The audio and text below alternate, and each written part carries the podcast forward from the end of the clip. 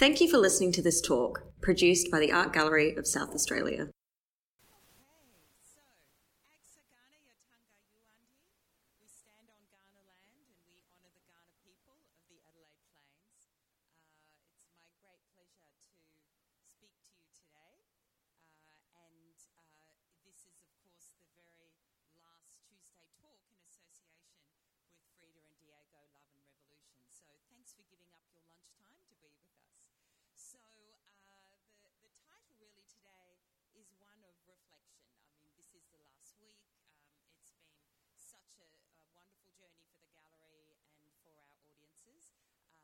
assuming everybody's seen the show. You look very comfortable. I've seen many people here before, so uh, so you're well and truly immersed in this extraordinary exhibition. What I thought I'd do today is just give a little overview about um, the the curatorial rationale of how Tansy Curtin, our curator of international art pre 1980, uh, um, uh, has conceived, but also talk about reflecting on the surprise things that was really, uh, firstly, a little bit of history. When I was director at Auckland Art Gallery Toi o Tamaki, we were working quite intensely on presenting a Frida and Diego exhibition at Auckland. Now, that didn't happen. We didn't get the uh, governmental support uh, from Adelaide City to do that project, but the project did happen, and that was seven years ago at the uh, Art Gallery of New South Wales. Um, so some people may have seen that exhibition. Did anybody here see that show? Oh, you did. Okay, it was quite different, wasn't it, to this show? Yeah. How and um, uh, how, how would you? Okay, it's going to be a vox pop. How would you describe it? It's don't ask me now. okay. but um, essentially, it was uh, the paintings of Frida and Diego, but without all of the uh, other artists and without the photography and the video and the murals, etc. So it it was refined directly just those works. So it was quite a different show and quite a modest show in many ways. But it was from the same collection. And of course, um, the Jacques and Natasha Gelman collection is a collection that keeps growing as well. So, um, in essence, uh, the uh, we start here in a, uh, a reimagining of the Casa Azul. Now, that was a house um, in uh, in Cordillera in Mexico City that was actually built by Guillermo uh, Kahlos, um, and it was actually constructed by him. And of course, Frida Kahlo was born there, uh, and she lived there for most of her life, and in fact, she passed away there as well. So, um, I'm going to talk about the exhibition as it exists, but also the big surprises. And for me, the big surprise is the photography. We all know and love the images of Frida Kahlo, and her paintings are extraordinary alluded to the power and majesty that is Diego Rivera's um, artwork through his murals, and I think this exhibition really uh, is incredibly enriched through those murals. But actually, for many people, I remember at the opening, it was the photography that really uh, surprised and delighted them. And what really uh, I was struck by in seeing them in the flesh, because when you're working on an exhibition, you see everything as thumbnails. You know, everything is literally the size of your thumb, and so you don't get that sense of, of variety. But to see those photographs in the flesh, and so for some of them, I, I, I spent some time today really looking at them, and um, it, it, really is extraordinary and tells a completely different side of Mexican uh, modernism that uh, I think is new to a lot of people. So I'm going to be spending a bit of time talking about the photography today. But I'm also going to um, speak about uh, uh, my perspective, I suppose, on the exhibition. Of course, as you know, Magdalena Carmen Frida Kahlo y Calderon, it's a great name, isn't it? Uh, was born in 1907 and passed away in 1954 at the age of 47. You'll see at the top of the, uh, the stairs the Fiona McMonagle uh, watercolour that we commissioned, AGSA commissioned, and it's entitled her full name as well. So, the enduring appeal of the art of Frida Kahlo is indeed a phenomena. In 2020, Frida Kahlo was the second most Googled artist in a survey of 199 countries in the world.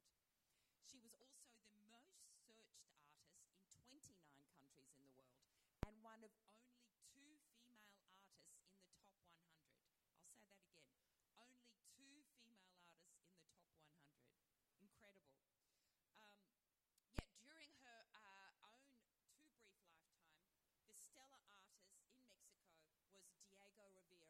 I'll say that again. Only two female was the man she loved uh, and, in fact, married twice. The astronomical rise of Frida's popularity in the 1970s and 1990s through to the present day coincided with the worldwide interest in identity pot- politics, Chicanismo, and feminism, as well as post colonial and Indigenous studies. Her appeal has only further expanded in the 2000s and up to the present day through a more, inter- a more recent interest in queer theory and more about uh, decolonisation. In fact, in 2002, uh, Julie Taymor's biopic film of Frida, featuring Salma Hayek, is indel- indelibly uh, registered in filmic history and in many uh, people's lives today. Today, it's so difficult to separate the art of Frida Kahlo from uh, her iconic stature, and it's no irony that we have this extremely busy store of Frida merchandise behind us today. Uh, her collective psyche is one that's profound and embedded in, in society itself. Her symbolic presence transcends geography, political, and cultural affinities. As I said, we begin here in the Casa Azul. I'm interested, has anybody been, who ha- in the room has been to the Casa Azul in Mexico City? Okay, well, this does emulate the experience to some ex- uh, extent. The walls are very high, they're painted this incredible Frida Kahlo blue. Uh, there is an inner courtyard that we've tried to uh, uh, recreate in the second to um, the third to last room. Uh, there are trees, there's bougainvilleas flowering. it is very intense and hot and dark inside the house, the walls are absolutely covered in, uh, as you enter the space, in retablos, very small metal uh, votive uh, sculptures. Uh, her, when you eventually come to her bedroom, her bed is tiny, astonishingly tiny, and yet the garden opens out in this uh, warm, lush, uh, beautiful, colour-filled space. it was built, as I said, in 1904, just three years before Frida was born. Now, she did uh, manage to change her, the of her birth to 1910 to coincide with the Mexican Revolution for, for uh, political purposes. It also made her three years younger. Uh, so, uh, but she lived there uh, for most of her life, as I said, sometimes with Diego, but with her Mexican hairless or uh,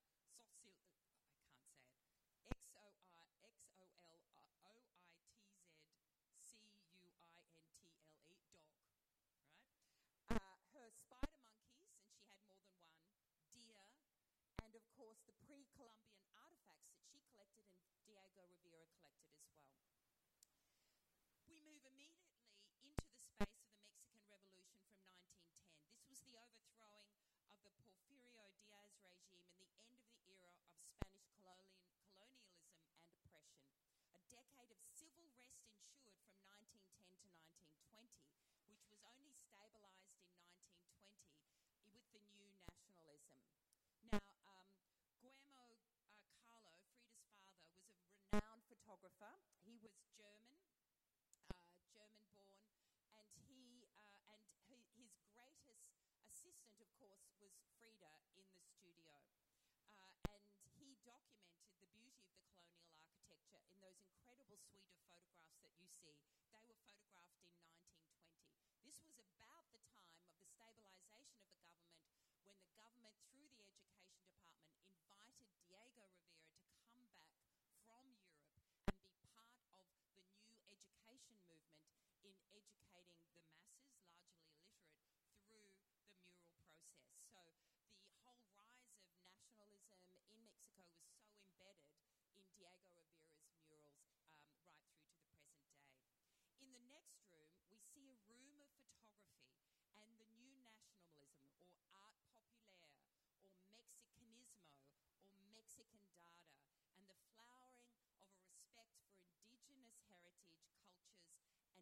indigenous spirituality. In the next room, we meet Jacques and Natasha Gelman, the great patrons and collectors of Mexican modernism and Frida and Diego in particular. The room after, we're introduced to Diego Rivera's global impact as a muralist and specifically the Detroit industry murals. And it's fantastic to have the, the footage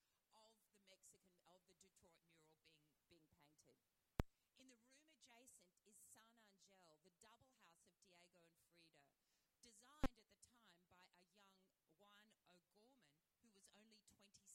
And that house is extraordinary. You can see there's a, a line of Pedro cap- cactuses around the outside. The white house is Diego's, the blue house is, is Frida's. There's that little walkway between them.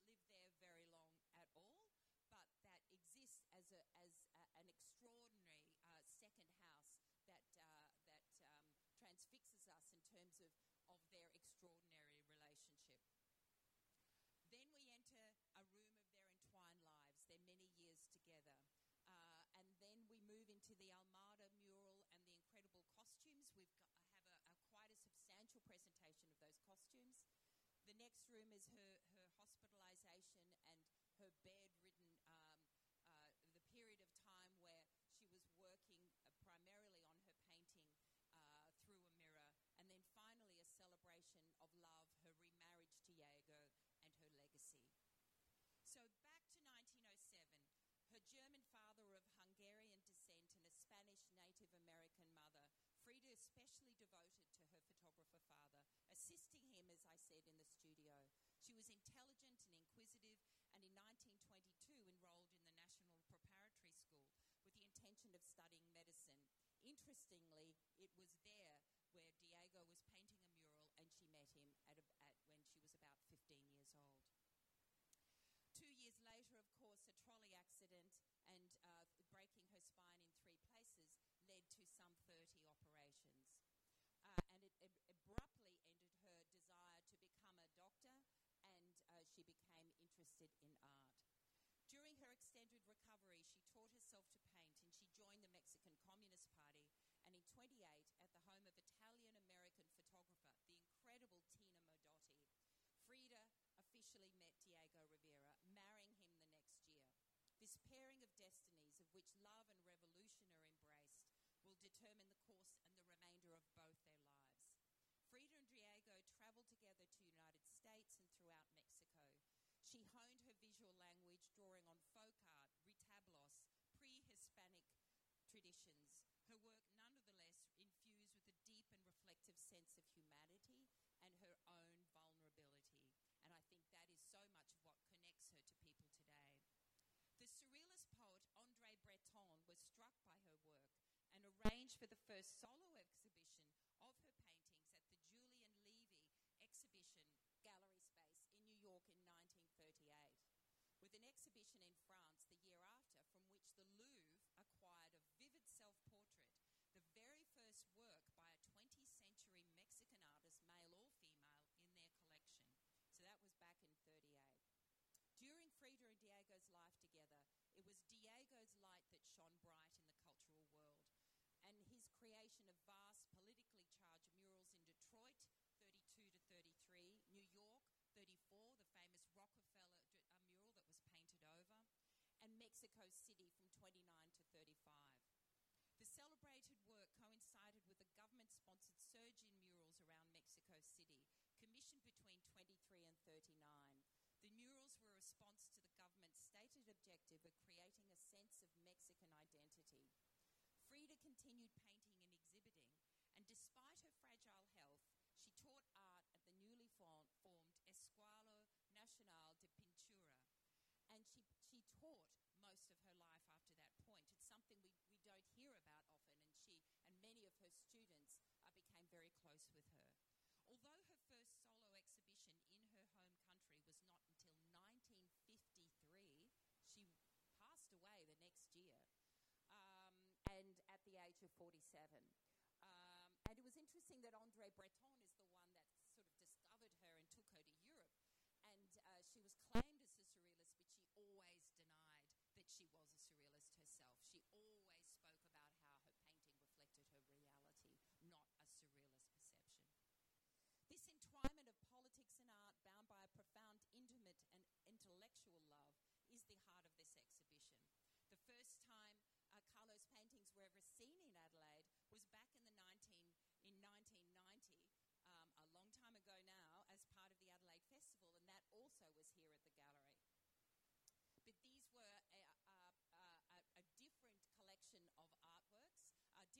different collection of Frida's works, and there was two that were in this exhibition, so it's substantially different. Uh, this exhibition, of course, also delves into the breadth of Mexican modernism and highlights the tremendous vitality and uh, observational acuity seen in photography and painting during these post revolutionary decades in Mexico. She was acutely aware and in control of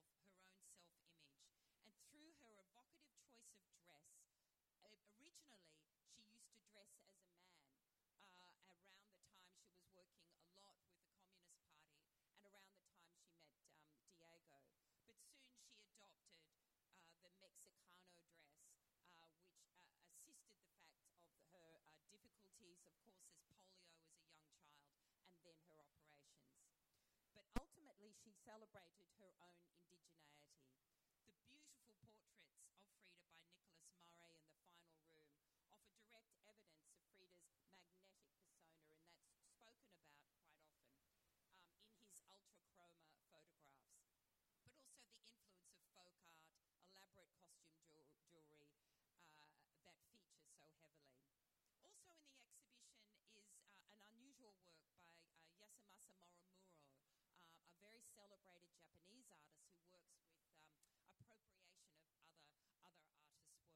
Uh, I first saw his work in the Asia Pacific Triennial, where he had recreated a Bruegel um, image of, of many uh, peasants in the field, where he played every peasant.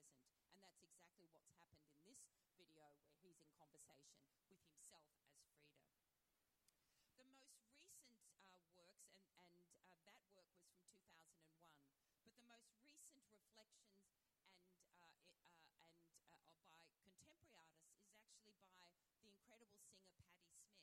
And you, um, I'm sure you've seen her work, but it's in the second to last room. Three very small and very beautiful photographs in black and white. One entitled Bed, one entitled Crutches, and the other Corset. All of these are very recent from 2012 and have been acquired by the Gelman Collection. But earlier on, we see a wonderful portrait of by Imogen Cunningham, an incredible uh, US-born uh, photographer, in her 1931 photograph of Frida Kahlo. Uh, and and here they met in San Francisco when Diego was, of course, traveling around the, uh, America painting murals. And in 1930 they met, and that photograph of Imogen was taken the next year. Um, soon after, in 1933, the um, also an incredible photographer Lucienne Bloch created a photograph, Frida at the Barbizon Plaza Hotel. She also created one of the most astonishing po- uh, photographs in the exhibition in the second to last room, which is called Frida with a doily on her head, which is this bizarre image that she, it looks traditional um, Mexicano, but in fact, it's a doily on her head. And the, the expanded label talks about her very amusing commentary um, about uh, a dance performance where Diego Rivera uh, produced the, um, the, the, costume design, and she describes uh, the very blonde dancers pretending, pretending to be Mexican as if they had lead in their feet and not blood. But I wanted to speak primarily about Lola Alvarez Bravo. We see her works in the second room. Um, she was born in 1903 and she died in 1993, so quite recently. And she was the first Mexican female photographer to be a key figure uh, in the Mexican Renaissance. Her composition uh, was, was unrivaled, and she had, had a tremendous influence on photography throughout the world. She was born in a small town of Jalisco um, in Mexico and moved to Mexico City with her father, where her parents separated in 1906, the, da- the year before Frida was born. For a decade, she lived with her father in a large mansion, and on his death, was taken in by her older half brother and then sent to boarding school. She completed a traditional education, and at the Escuela Nacional Preparatoria, she met her lifelong friend, Frida Kahlo. And uh, it was a friendship with another of her childhood friends, Manuel Alvarez Bravo, that blossomed into romance, and at the same time, the two married in 25. Her husband taught her photography as well as uh, develop, uh, how to um, how to develop in the darkroom, and she acted as his assistant for nearly a decade. Rufino Tamayo, all included in this exhibition, and of course the incredible Diego Rivera. She sought to explore her own creativity and was unhappy in the marriage, and soon they separated in 1934. And she began her career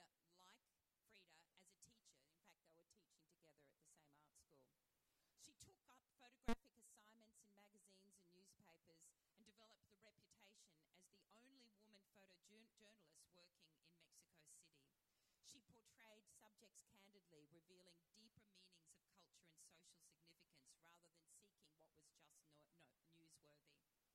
She established a successful independent career, taking inspiration from photographers such as Edward Weston and Tina Modotti.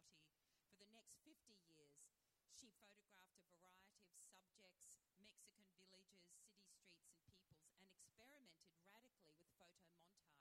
In the second room, you see two extraordinary photo montages that she did in 1950 that are incredible in detail and quite astonishing, still taking this idea of, of international modernism with a great love and respect for architecture, for um, machines, for progress uh, in an unexpected way, but also a great honouring of Mexicans' cultural history.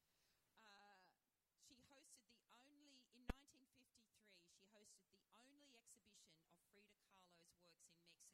So remember, I said in 1953 the only exhibition of Frida's work? Well, it was Lola Alvarez Bravo that organised that. It took her friend to organise that. So she said about her work, um, this is Lola um, Alvarez Bravo. Uh, she said late in her legacy, she died, she lost her eyesight in seven, 19, um, at the age of 79 uh, in 1986. She said, If my photographs have any meaning, it is to stand for a Mexico that once existed. And I think you absolutely see that in those photo montages. Specifically in this exhibition, Lola Alvarez Bravo has a swathe of work in the second room um, celebrating art populaire or me- me- um, Mexicanismo, including her two photo montage works that I mentioned. Also, there is an incredible photograph by Manuel Alvarez Bravo called Nude, Juan, uh, Juan Soriano from 1945 that preempts Robert Mapplethorpe's sensuous monochromatic images of the male body by decades. Later in the exhibition, we see intimate portraits of Frida, and that's in the second to last room, reflecting their close con- friendship, such as Frida in her bedroom from 1945, Frida reflected in a mirrored wardrobe, 1945, and the final work, which is an astonishing photograph that I only gathered up my strength to look at today, which is Frida Kahlo's death portrait. It is the very final work that you'll see in the exhibition. That was taken in 1954, the year, of course, of Frida's death. And what was astonishing about that photograph is that it was uh, Lola um, Alvarez Bravo that came to the home. Of course, it was Casa Azul, that, which we evoke in this room here, and she dressed uh, Frida in her dresses, her um, Tehuana costume, and her jewelry.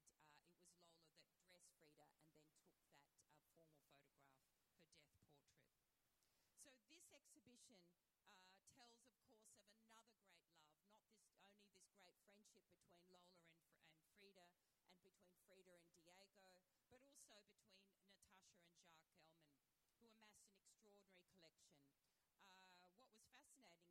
Natasha was in Mexico City with her arms dealer boyfriend around 1930, uh, and at the same time, uh, Jacques Gelman was there as a film producer. He was Russian born.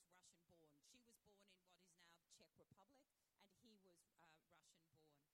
They fell in love uh, with Mexico, with each other, and Mexican culture, and started amassing an, an extraordinary collection together, and one where they became deep and intimate friends with the artist. You'll see reproduced in the catalogue for the very first time a letter that Frida pleadingly sent to Natasha Gelman asking for money, but not as a gift, but in exchange for one of her portraits.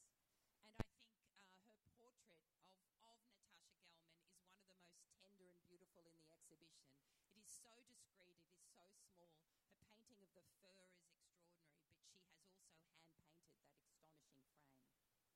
And of course, as I said, Natasha and, uh, and Jacques uh, from 1930 uh, were together.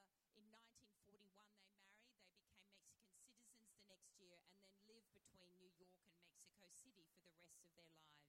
Having a close and intimate relationship with those artists. So, uh, my final thanks goes, of course, to the artists, uh, Frida uh, Kahlo and Diego Rivera, and the many other artists like Lola Alvarez Bravo.